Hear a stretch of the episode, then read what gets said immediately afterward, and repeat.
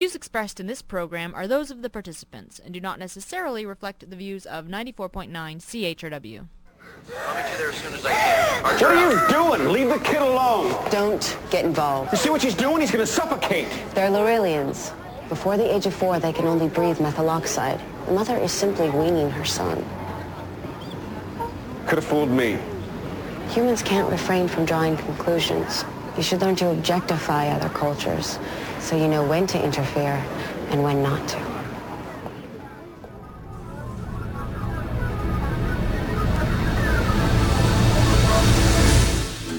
to.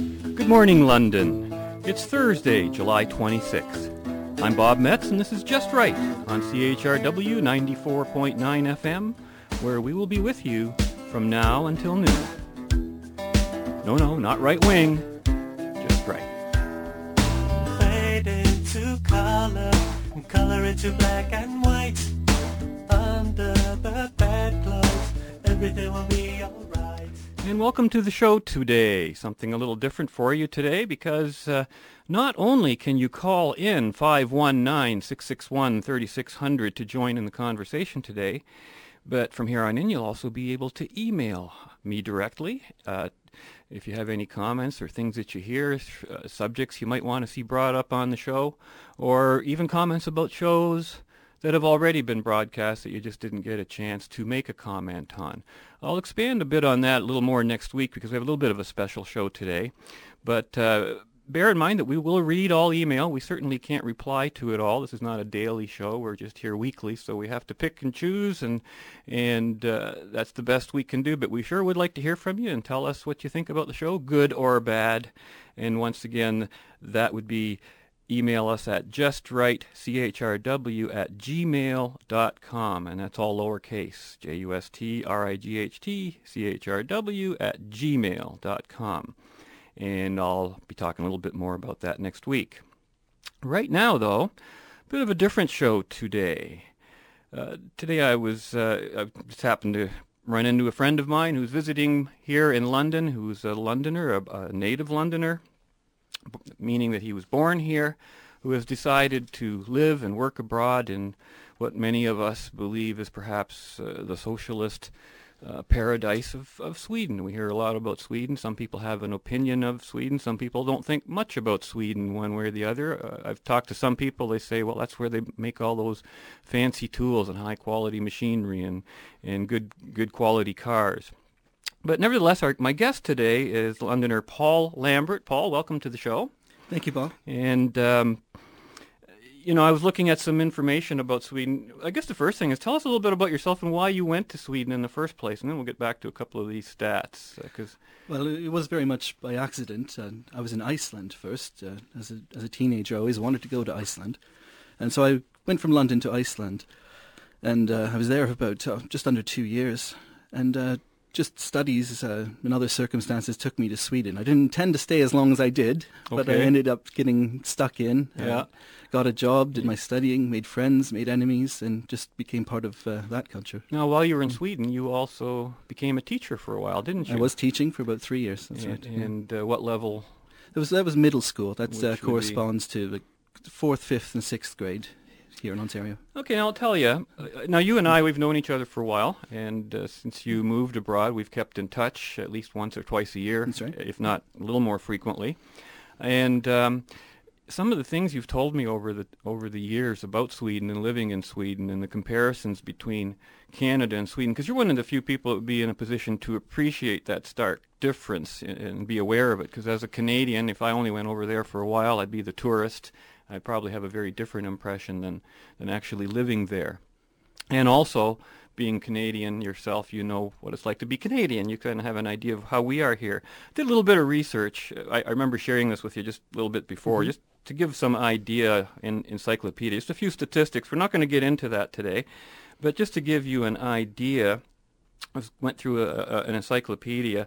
Certainly Sweden's a lot smaller than Canada in terms of geography area, one hundred seventy-three thousand seven hundred twenty-nine square miles compared to Canada's uh, three million eight hundred fifty-one thousand eight hundred nine square miles. Canada has a population of, uh, according to this, we're a little bit above that now. This is a few years old, but I want to compare same years mm-hmm. to same years. When we were at twenty-nine million, uh, Sweden was at eight million seven hundred thousand. Um, it talks about the major cities here. Uh, interestingly here, we have uh, main religion in Canada is listed as Christianity, same as in Sweden. Um, we have the official languages of English and French. Um, now, it says here, official language in Sweden is Swedish. But when I mentioned that to you, you told me... No, that, that's right. Uh, of course, all official government documents are in Swedish, but there's no official status of any one language in Sweden like you have in Canada or some other countries. Ironically enough, Finland is the only country where Swedish is an official language. Now, isn't that interesting? So the difference would be that in... In uh, in Finland, you said? In Finland, yes. There would then be some sort of oh, consequences they're, they're, to dealing in the wrong language well, under certain cir- circumstances? Well, they're said to be the, the most protected minority, the Swedish-speaking Finns. Ah. They have a right to take their exams in, in Swedish. The, all road signs are in Swedish. They get service at the post office in Swedish. And, um, well, no other language, no language in particular has such guarantees in Sweden. Interesting. Mm-hmm. Uh, I was also looking, the form of governments are both considered constitutional monarchy, That's Canada right. and Sweden. Yeah. I noticed the per capita G N P is a little bit higher in Sweden than in Canada, interestingly enough, expressed in terms of U S dollars. Uh, in this year, uh, out of this encyclopedia around two thousand one and two, we're talking twenty-six thousand seven hundred eighty dollars for Sweden versus U S twenty thousand three hundred twenty dollars for Canada. I compared similar figures from... Uh, other current publications here, including uh, the World Report by The Economist, twenty-first edition, and the Economic Freedom of the World uh, report that the Fraser Institute puts out. And you know, when you look at the stats, and I went, we went through them this morning really quickly, there wasn't, just to look at it statistically, you'd almost think Sweden and Canada were twin brothers or something like that. If you just look at the stats, the G N P, the mm-hmm. that, and yet when I hear you talk about what it's actually there, like to live there, it's very different in so many ways, things that the statistics just can't well, tell yeah, us. So, but, yeah. you know, what would have been, what would be the first thing you tell somebody that uh, well, don't believe everything you read? True. oh, true. Well, it's not a matter of not believing what you read. Statistics tell one story, and within a given context, it is sure. correct. Now that uh, there'd be different rankings of different countries economically and in other ways. Um, for instance, if Sweden is higher ranked than Canada, does that mean someone in Canada can just go to Sweden and he will necessarily live a better life or have a better standard of living? And uh, no, that, that's not necessarily true. There are other factors, uh, cultural factors, and uh, you know, other things like that, that that play an important role. So, so, so living in in uh, in Sweden is how how is it every day? Like like even for example, what's it like to go shopping in Sweden? How much how much is gas? I, I think you told me something around two fifty yeah, a liter. Yeah, if you're driving a car, it's two dollars fifty cents a liter. And what's funny is that uh, I find over here that's a, a big point of conversation is the price of gas. Everyone's talking about the price of gas. It's, there's talk radio shows about it. It's not such a big point of conversation over in Sweden, even well, though it's so much more expensive. But it's been up there for quite a while, hasn't yeah, it? Yeah, it's something I suppose they've Whereas, see, to, when you're yeah. coming back here, I remember you mentioning this to me last mm-hmm. year, because last year at this time we just topped the dollar, or got pretty close to it for the first time, and you were wondering what all the fuss was about. right. And I had to explain to you, well, just a couple weeks ago we were down at eighty-one or eighty-two yeah. or something like that, whereas you had sort of been under the impression, being away now, mm-hmm. that maybe we were up there for a while. But no, we're still fluctuating quite a bit on the yeah. gas prices in that sense. Well, you you asked about uh, shopping. The first thing you notice, uh, there are two things you notice. First of all, everything is much more expensive.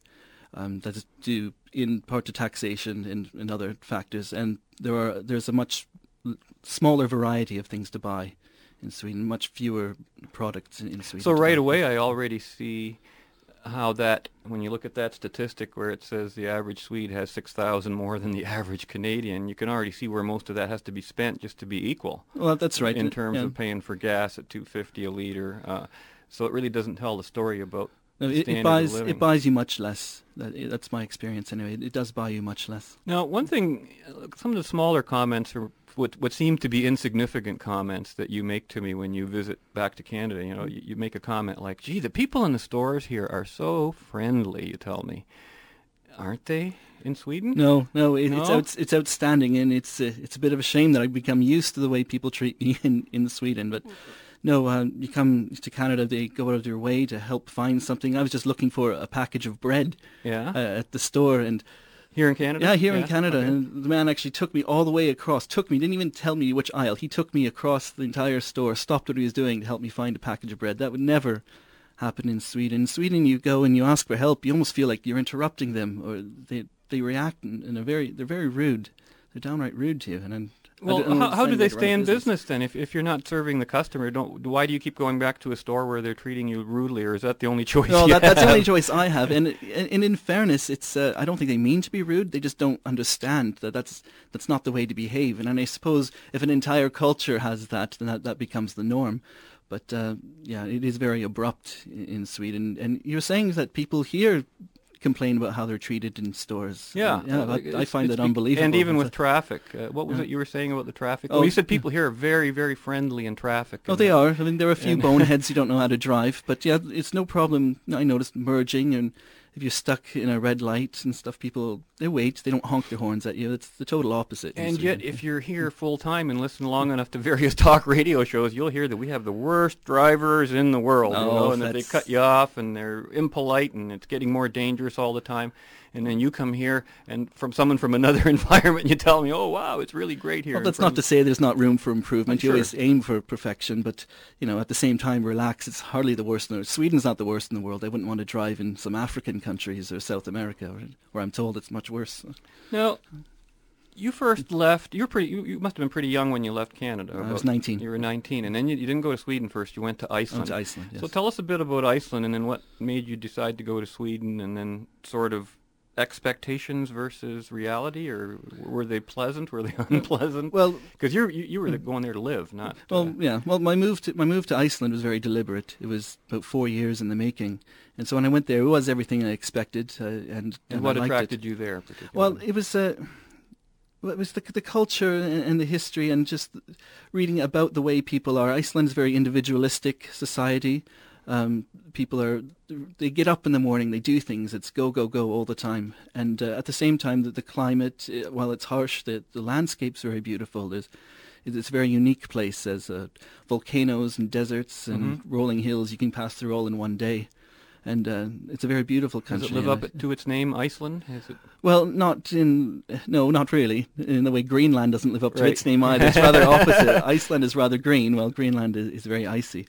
Um, but... Uh, What I like about Iceland as well is, uh, you know, this is a, a political show. The the, the political uh, system, it, it, the politicians are, are far more level-headed, they're more down-to-earth. The, you might not like everything, but the, they face reality. They don't give a lot of empty promises. And uh, you know. And, and, and what were you? How long were you in Iceland? I was in Iceland just, uh, just, just over two years. And during that time, you were doing mainly what? Well, I was uh, well, I was studying at the university, and I also oh. uh, I was working at a fish factory. Okay, that, that was. That was hard work. But, I imagine. Yeah. And so then what attracted you from Iceland to Sweden two years after that? Oh, you, you graduated, I assume, at that point, or finished? No, school? no, I hadn't. That, that was the point. In order to continue uh, the particular education I wanted to do, mm-hmm. I had to go abroad, and uh, Sweden presented itself uh, for a few different reasons. But, oh, so you went yeah. there to school, basically? Yeah, I did go there to with. school, and I worked as well.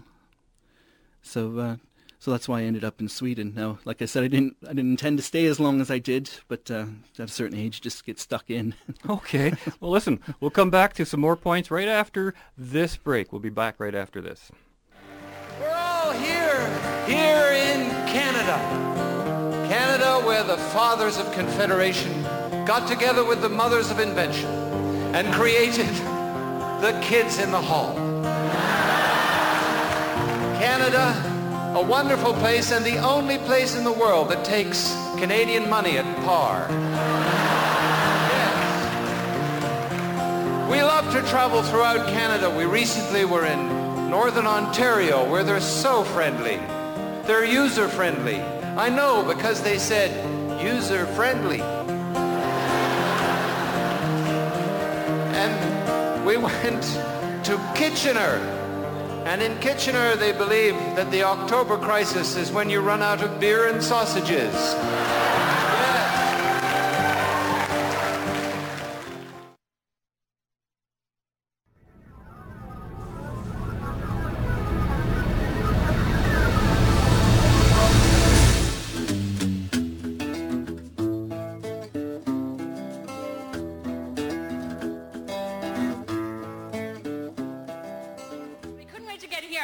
festival because this is like a dream come true. I used to be a secretary, and for six years I like I practically ran that company into the ground.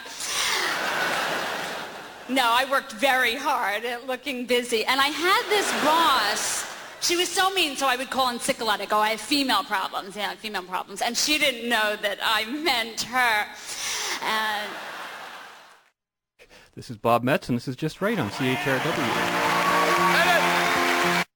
Where you can call in at five one nine, six six one, three six zero zero. How's things going in there, Ira?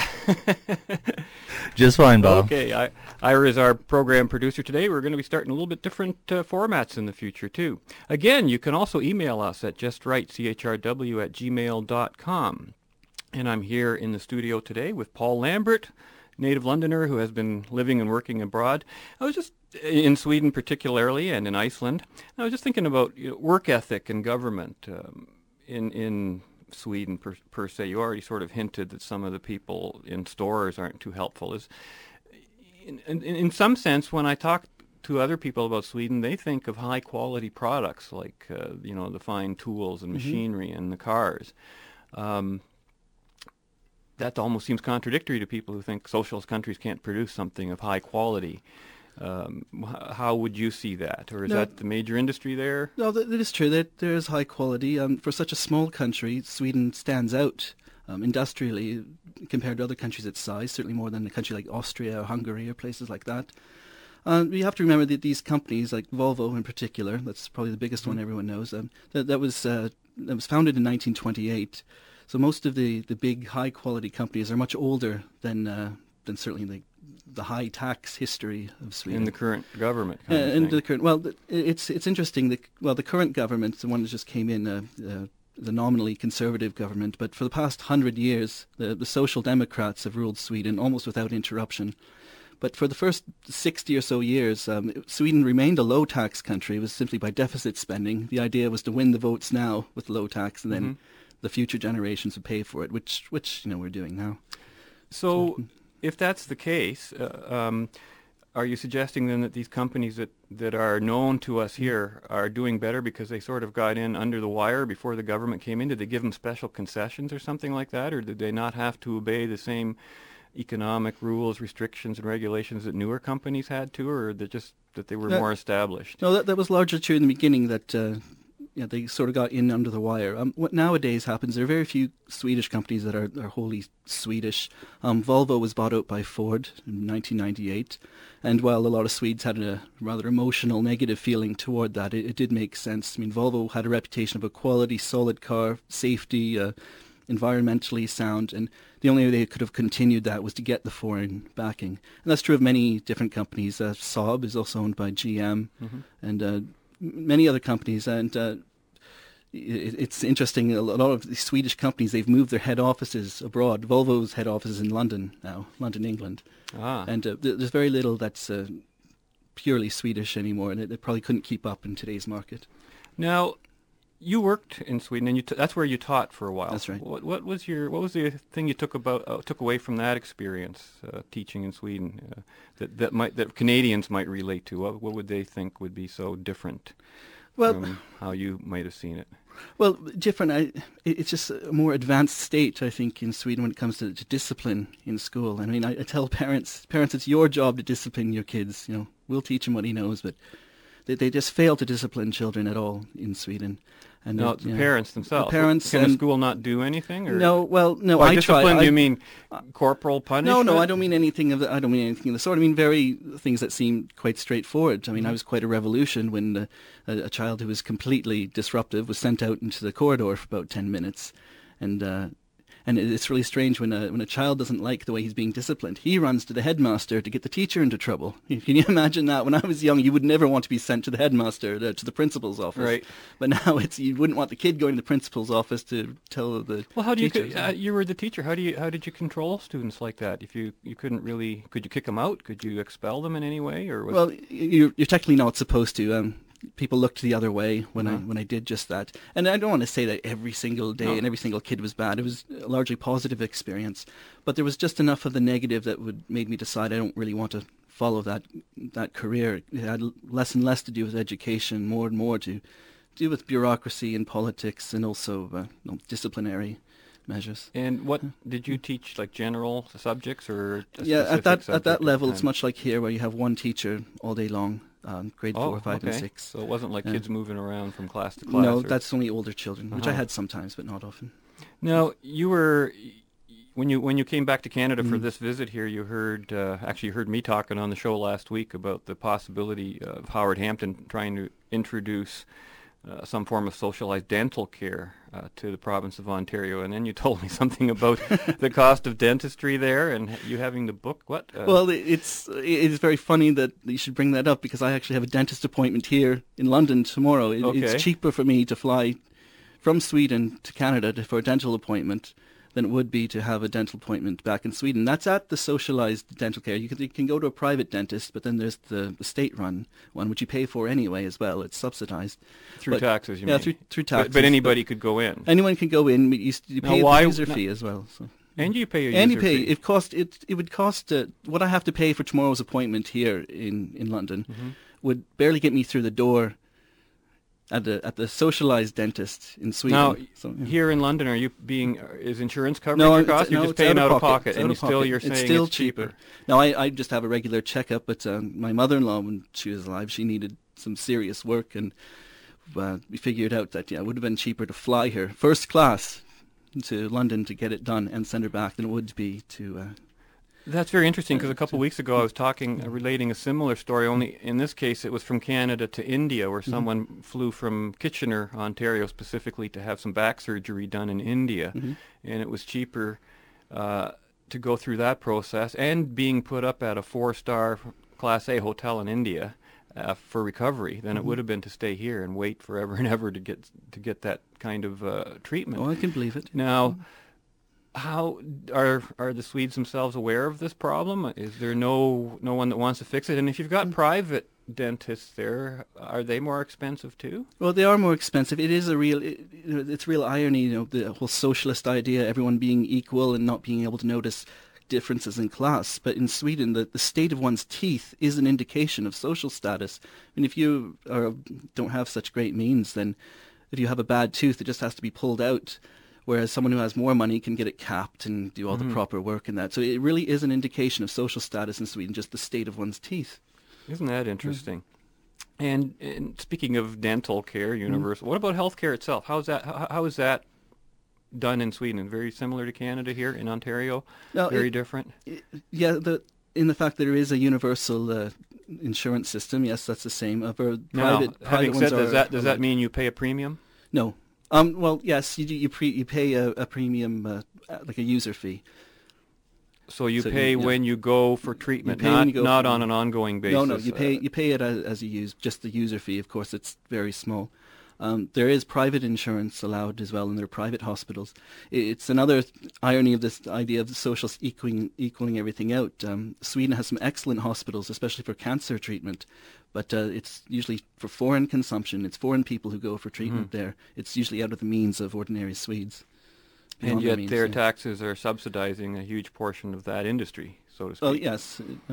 And, and so if you were to go to a, a hospital in Sweden, how, is there a long waiting time? Do they have the same problem we have here with waiting uh, yes, lists? Yes, they do. Yes. I've not myself had to avail myself of that service, but that, that is an issue in Sweden. And... And how long would it take to get? What, what are the general wait times now? Do they, do they even talk about that there? Like it's news no, here, well, maybe no, it's not they news do, there. They don't. They don't tell the actual facts. What they do is, each election or each new uh, political upstart says, "I want to guarantee th- no more than a three-month waiting time."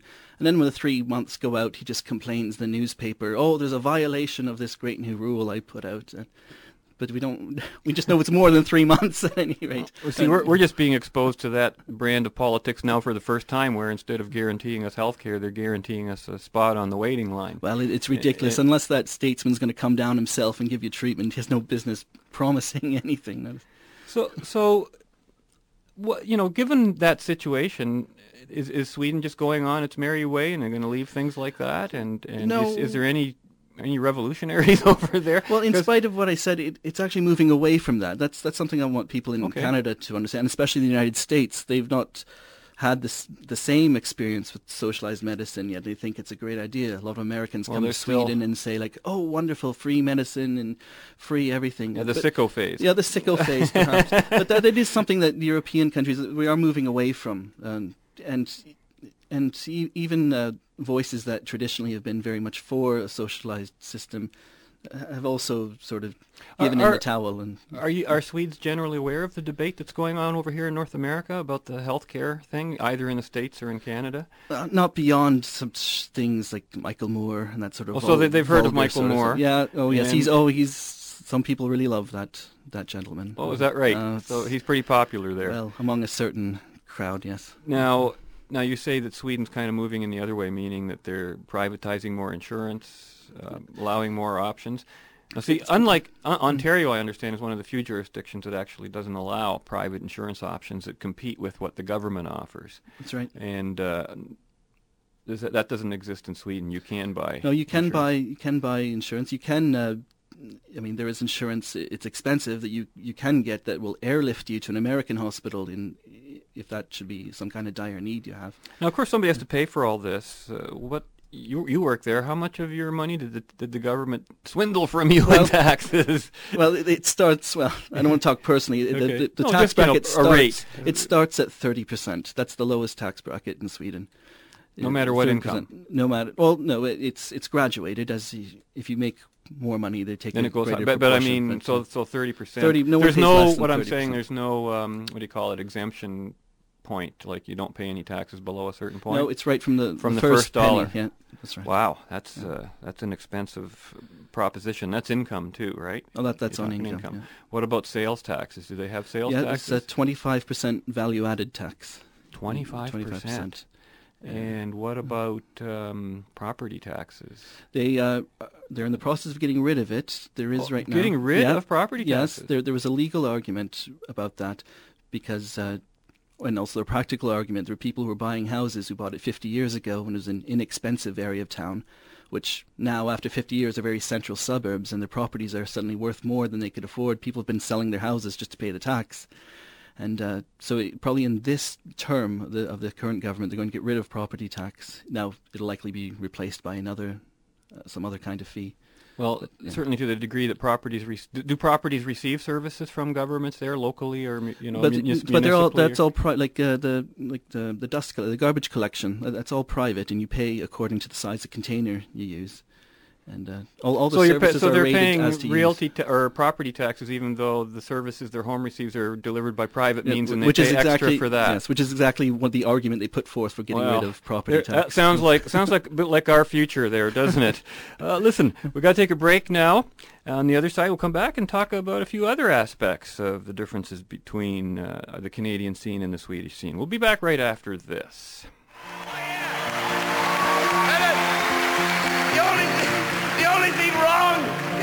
Wrong with it, it here is the bureaucracy. We had a fabulous a story of there was Melissa Jane Hollands, an eleven-year-old girl who wasn't allowed to play the bagpipes just because she didn't go down to the Régie de l'assurance des raisons sociales du Québec, the Palais de justice, the bureau, the chef des chiffres, des dossiers du quartier général du Québec à Montréal, des statistiques, des psychiatristes, des psychédéliques, des épices, de deuxième étage, de rez-de-chaussée, de pardon monsieur, est-ce que je peux vous aider? May I help you? C'est pas ma job, signé ici, forty bucks, merci beaucoup. Suivant, next!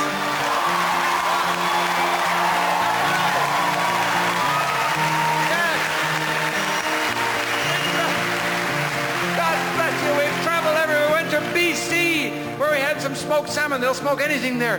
We we crossed the country. We were in Newfoundland where the only fishery left is the unemployment beneficiary. Where where she says to him, how about some foreplay? And he says, foreplay, but there's just two of us. Our environment is changing, and the more tips you know, the better our world will be. Now, a ninety-four point nine C H R W Green Tip, brought to you by the hosts of Green World.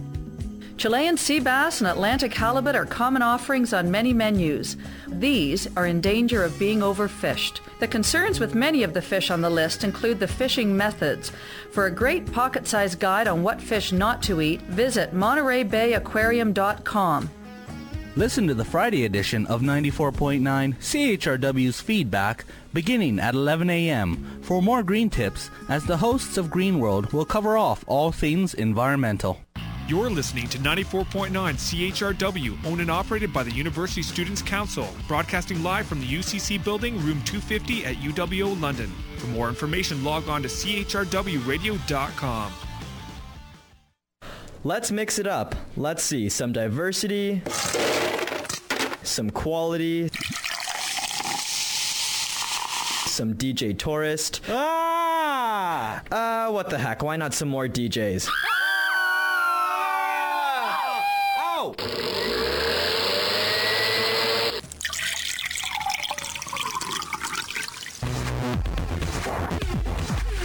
Now that is the sound of a great electronica mix. Listen each week on ninety-four point nine C H R W for all things club, downtempo, trip-hop, electro-funk, or breakbeat. Log on to C H R W radio dot com for more info on when your favorite electronica show will be on. Shows like Club Tracks, Jonathan Coe's Friday Session, Last Call, Twilight Trance. Log on to C H R W radio dot com for times and archives if you want to relive the electronica on London's indie station.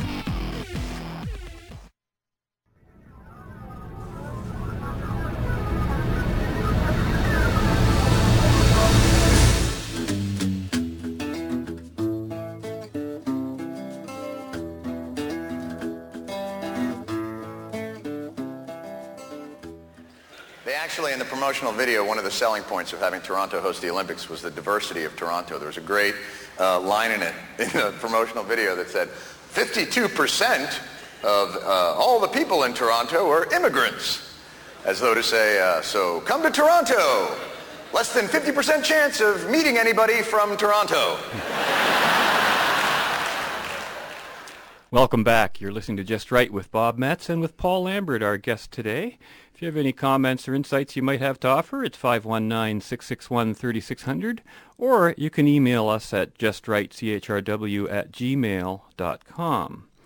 Now, that was an interesting comment. That, that was John Stewart just making a comment on there's fewer Torontonians than, than immigrants in, in Toronto. Canada, of course, has been a place of immigration for a long time now.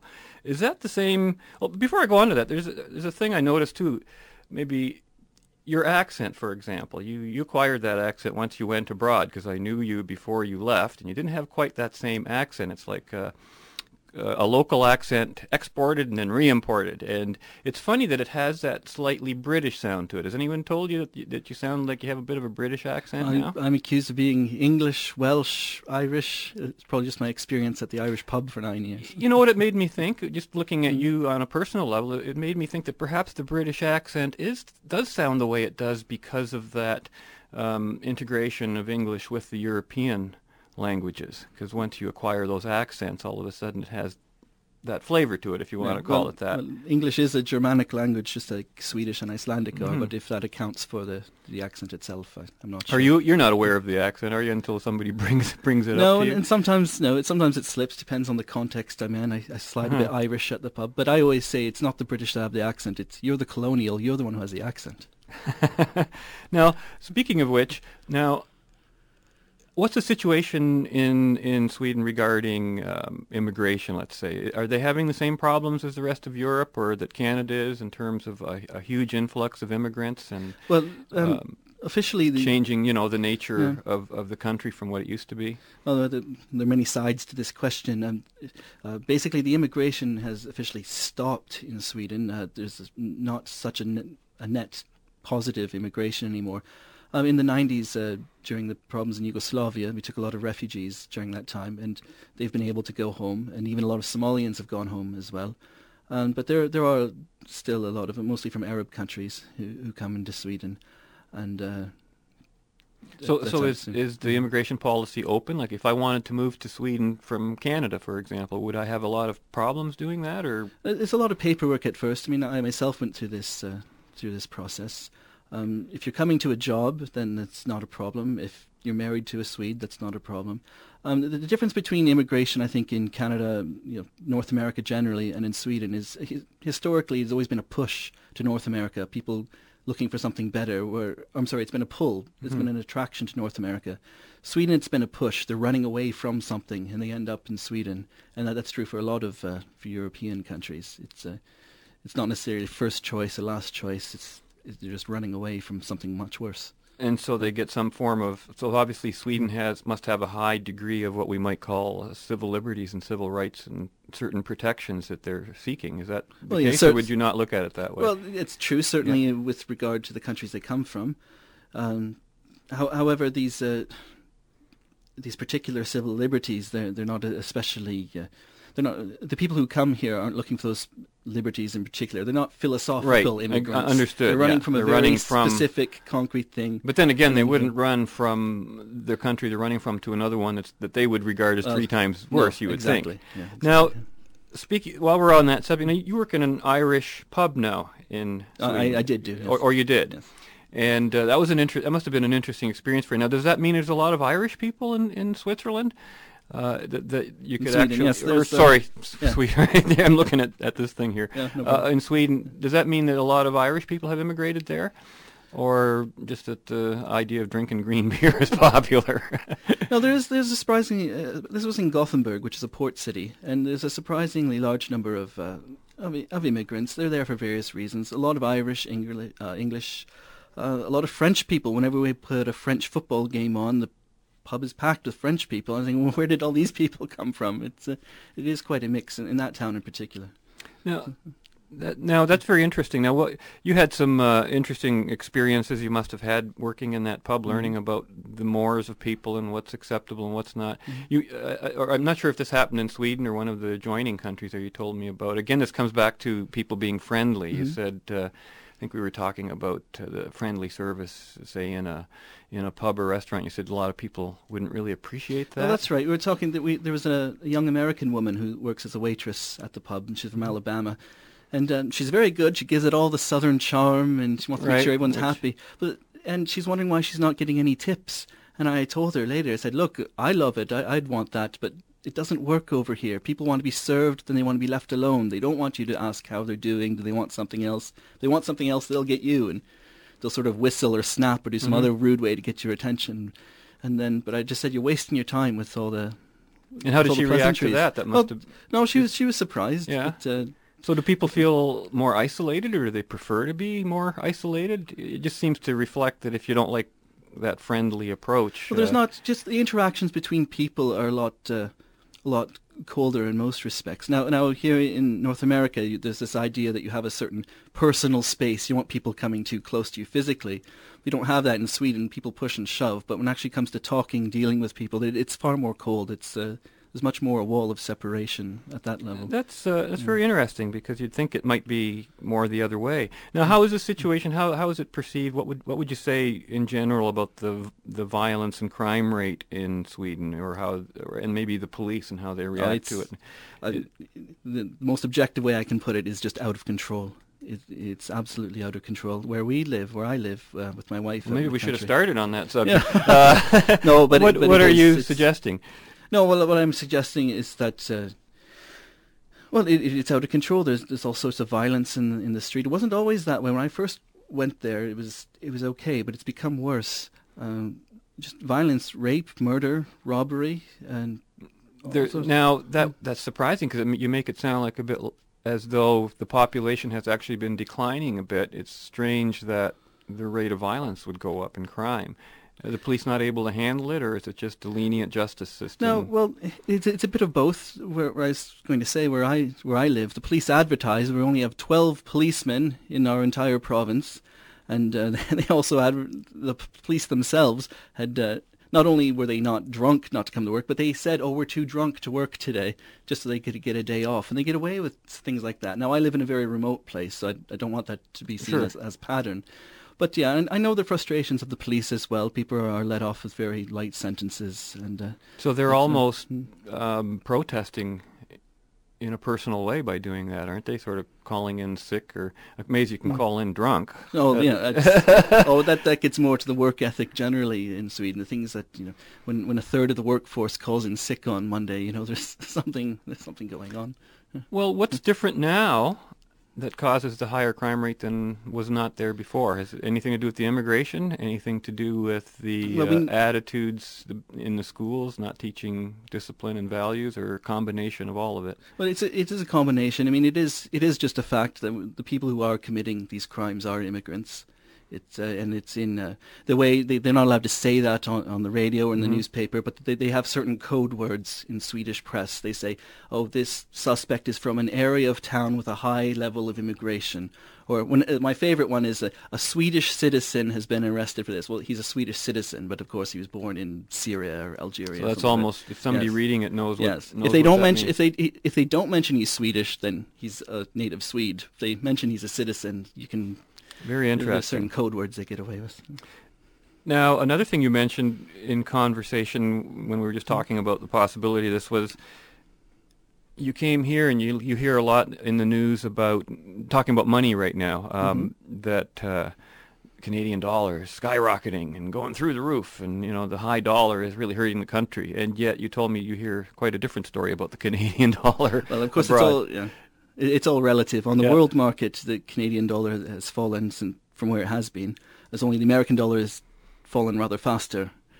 So, so that's so that, that's that's, that's the, the source of perception. Uh, right. So we yeah. just hear from the, because of the States, because we trade with them that's most right. of our trade, and. Mm-hmm. Uh, So does that bear upon Swedes at all? Does that mean anything to them, or just keep their money out of the country, out of our countries? How much trade goes on between Canada and Sweden and North America generally? Oh, I couldn't give you couldn't oh. give you figures. Um, it, it is substantial. It, I only know from. Uh, I'm not from asking sec- for a no, stat, no, no, but, but from secondhand sources. Of course, yeah. working the pub, there are a lot of traveling businessmen. It is it is rather brisk, and I haven't noticed offhand any lessening over the time with the change of the of the currency exchange rates.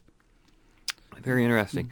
Mm. Um, how is uh, how how are Swedes about over here? The big rage right now, of course, is global warming, and uh, the sky is falling, and the ice caps are melting. You guys are closer to the ice caps than we are, uh, in some ways, more northerly, at least, than we are here. Mm. Um, is it as big a thing in well, Sweden, or is it already old hat there? No, no, that that's the big buzzword again. It, it sort of died off until Al Gore came out with his uh, little comedy on the. on the, the silver screen a couple of years ago about uh, global warming. So that's the buzzword again, how seriously people take it. I don't I don't know. In academic circles, it's taken very seriously, but uh, the common man on the street, I don't think he pays it much mind, really. I wonder if it's really the same here. Mm. Listen, we're, we're going to take another break now, and when we come back on the other side of this break, we'll talk a little bit about uh, perceptions that we have about Sweden being this neutral nation. And uh, we'll talk a little more about that when we come back right after this. Man, it's a scary world out there, frightening people everywhere. We see someone scary, we go, wow, I wouldn't want to meet him in a dark alley. Yeah, and who would you like to meet in a dark alley? Rabbi Biberman, what brings you to the dark alley? I hope that knife is for a circumcision.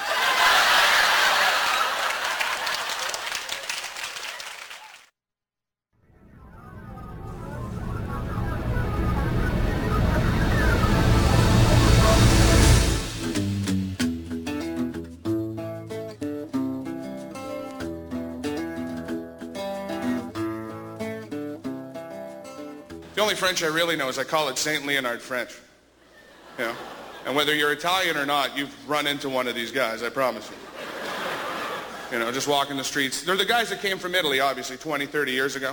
They don't speak English, they do speak French, but they still have that accent. You ever hear them? Hey! Pourquoi tu ne manges pas, eh?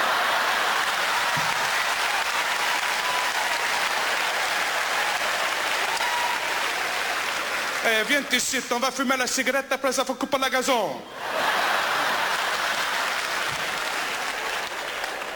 You're laughing, I'm gonna get shot. Uh...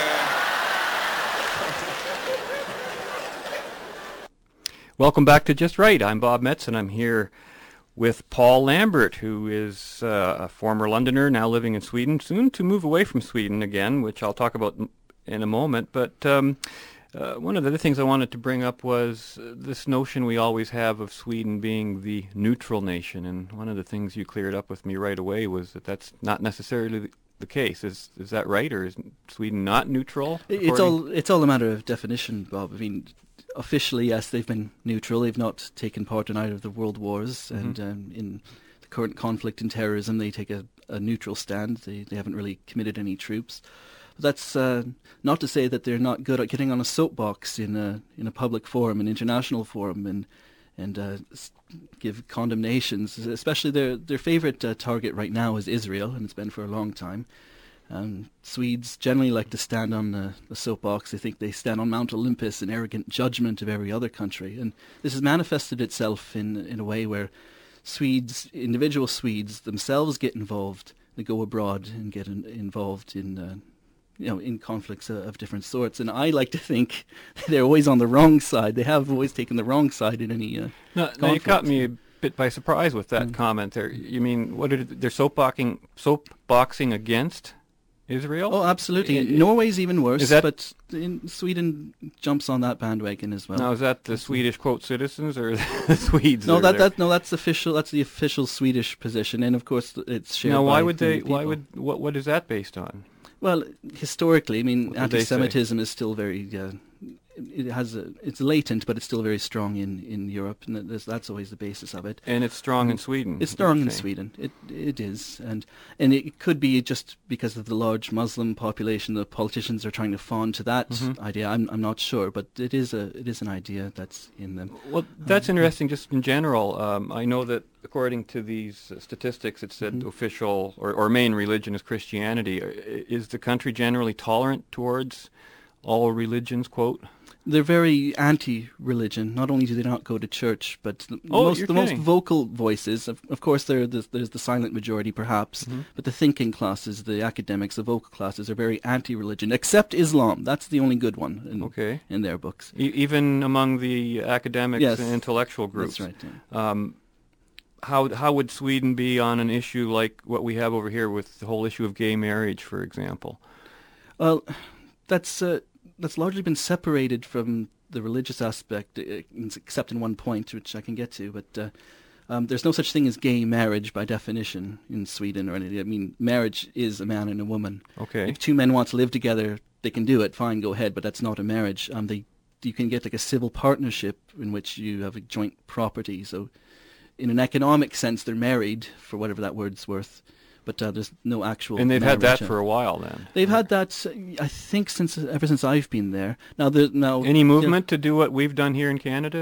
To Well, I'm not sure what you've done in Canada, but what they've done in Sweden, though, is... Uh, basically change the definition of marriage. Well, they're doing that... The, the Church of Sweden, which is a, the official church, the Lutheran church in Sweden, uh, there's a big... Uh, there's a big row now about allowing church weddings of uh, you know gay marriage, and... Uh, And basically, if you've been against it, uh, you've been really ostracized from that, that church. There's not really a room for uh, different opinions on that in that regard.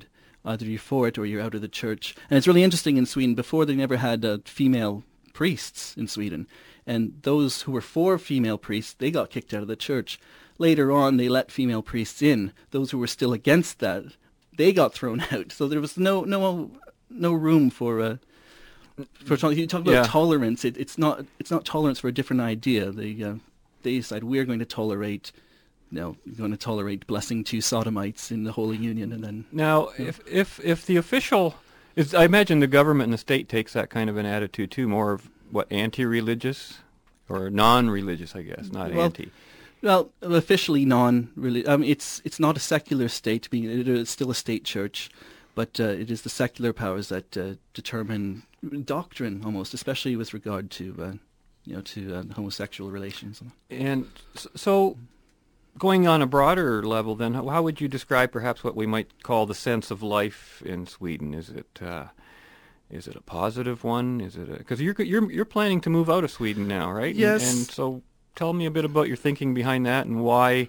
Uh, why you're leaving? You're going back to Iceland. Yeah, or I'm you're going back to Iceland. That? that was yeah, that's where I was happiest. And. Um, uh, The, the sense of life in in Sweden, if uh, in in the broadest general sense, uh, of course I can only go from my own experience, but I don't really see what the next step is. It, it's very negative. It's very cynical. Very everything is very cynical. You want to start something new, they don't want to do that. Uh, you know, I, I've tried my hand at business many times in Sweden. I finally have one that, that works. But anything anything is new, anything is different, they have an aversion toward. And even in my business now, I do translating. So few of my customers are Swedish because I'm a new face on the block. Okay. Doesn't matter. I do a better service or I have a better rate. They they stick with what they with what they know. Now, when you say starting, you must have started a few other tri- types of enterprises. That's what right. kind of obstacles were you running into? Was it just? It was just a, simply people not being interested in. in dealing with me. Now, that, so I that's could, more uh, of a marketplace thing it, then, is it? It's not like the thing. Government coming to you and saying you need this license and that license oh, and that, that permission. Th- there is that. Not in anything. I, I deliberately stayed away from industries where that would be that would be where a factor. That would be very prohibitive. That's right. Yeah. But it is prohibitive. It's hard to hire people um, cost-wise. It's impossible to hi- to fire people legally. And uh, so that's very that's very difficult as well. So what kind of people are generally hiring translators in Sweden these days? What What would you be doing mostly? Person like per, like would it be a public forum or a private that you're working in in that sense? No, no. Well, I I run I work as as a freelance myself, uh-huh. so I, I have contracts with people all over the world. Send me translations to do. And oh, I, send I see. Them back. Okay. It's now in this day and age with email, and, and you can do that from your home. I can basically. do it from anywhere in the world. Yeah. How many people are doing that? I imagine the internet's uh, everyone's online in Sweden. Mm. You can. Uh, how, how about? Uh, television and broadcasting, what's generally the fare that you get on television there that you might compare to getting here? Well, I'm glad you I'm glad you brought that up. Uh, on the, the commercial stations, the private stations, it's pretty much the same as you get over here. There's the big international hit shows. Do, you, do they uh, play actually North American Oh, yes, television? It, in, in English. It's it's subtitled. And it's subti- texted in, okay. in Swedish, and that's one reason why Swedes are so good at English. They've It's not been dubbed. It's interesting. Uh, people don't know this, but in all European, nearly all European countries, you need to have a license to own a television. You have to pay uh, whatever it's four hundred dollars a year for the right to have a television in your house, and that pays for the, the two in Sweden, the two state-run channels, which which I never watch. So, you know, you might like all the commercial channels, but if you watch those, you also have to pay this license for the two state channels that you might not watch. So, so. You have a license to own a television? You have to have a license, or, yeah. Now, does it have to be renewed yes, at any time? Every, every year. How much a year? I I think it works out about four hundred dollars Canadian a year, just to have the right just to have, have a television. A and then if you set. want cable, you pay for that. Some people have satellite. Because I knew that was the case also in England. In, in Well, in, in England it's more me. strict, actually. If you get caught without a license, you have to go to court and get penalized. In Sweden, you just simply have to start paying. That must have seemed very strange to you coming from North America, where televisions and radios are almost a commodity. They're like, you know, anywhere. You can just pick one up for next to nothing, and uh, yet being charged to have one. What yeah. if you have two or three uh, uh, T Vs in your home? How much do you pay for that? No, no, you, you pay for the right to your house. You can have ten T Vs if you want to. You pay per household. Oh, okay. So, so you're not paying four hundred, no, eight hundred. No, you pay like for the that. right to have access to television. Uh, yeah, I'm being told here we've only got a couple minutes left. Sure. There's just one more thing I wanted to just touch upon before we leave. Man, I've got so many subjects I didn't even get to half of them. If I'm a Canadian or if I'm an American, let's say two different, if and I go to Sweden, am I, would I be treated differently? Would I be perceived differently by Swedes, or would they see us as the same? Or uh, like you, you must have experienced this as a Canadian being there. Um. No, it's uh, when you when you first go. I mean, the, you're perceived. I mean, there's always the, the preconceived notions. Uh, we don't. They're not really so familiar with Canada at all. So I mean, you'd be talking about Americans, and you know, if you go, you know, you're a very slim man, you'd be you'd break the mold of what they think an American is. Um, they have the preconceived okay, notions yeah. of Americans. So, right as a wrongly. Canadian, you'd be perceived more as an American. They wouldn't really make that distinction, no. which which Canadians say is a distinction made in many other countries around the world. You know, no, they they think so, and and this this habit Canadians have of sewing a Canadian leaf on their backpacks. I mean, anyone listening, I'm telling you, that is the silliest thing in the world. People look at that and laugh their heads off. I mean, Canada's the only country that does it. So it's a maple leaf on their backpacks when they travel abroad. And people you know, look at that and it's just funny. laugh. Are you sure you're off. looking at Canadians? Because I heard Americans are doing that to disguise themselves, to, disguise, well, to get away from the anti-Americanism. Well, Maybe they'd then, rather be laughed at. Well, then they'd meet than... the ridicule of it. To any distinction between Canada and America, that's the only one that comes in the mind of a Swede. Oh, he sews a flag on his backpack. Right. No, just, just so, so really you're saying that you, it was easy for you fairly to, to integrate there, live there for a while? It was, but it's not really fair because I, I came from Iceland already where the culture right. sort of halfway in that direction mm. anyway, so I, I was able to ease in. But it was it did take a while to get used to. Well, we'll see how this follows up. Uh, maybe uh, next year you might be visiting us uh, from you know visit from a different country abroad, and then we'll might might have you in the show and tell I'd us a little to. bit about sure. what that's about. Anytime. Thanks for joining us today, Paul. And uh, I know we don't see each other regularly. You're going to be back uh, in Sweden, I guess, a week from now. That's right. So uh, thanks for dropping by. It saved us the long-distance call, you know, and we have you here in person, which I think is cheaper than making the call from there, right, under the system. Anyways, glad to have you with us. See us again next week when we will continue our journey in the right direction. Until then, be right, stay right, do right, act right, and think right. See you then. Fade into color and color into black and white under the bedclothes. Everything will be all right. This is my impression of every dad in the world calling their son in the house for dinner. This is what it sounded like when I was a kid. Maybe it was similar for you. Every dad in the world calling their son in the house for dinner. Ahem.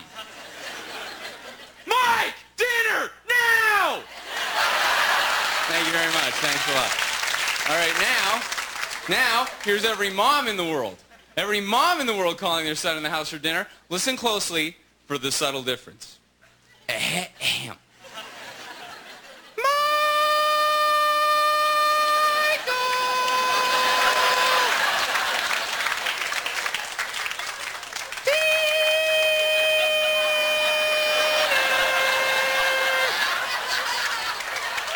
You, you start expecting backup vocalists to come out of the house. There's gonna be some broccoli tonight.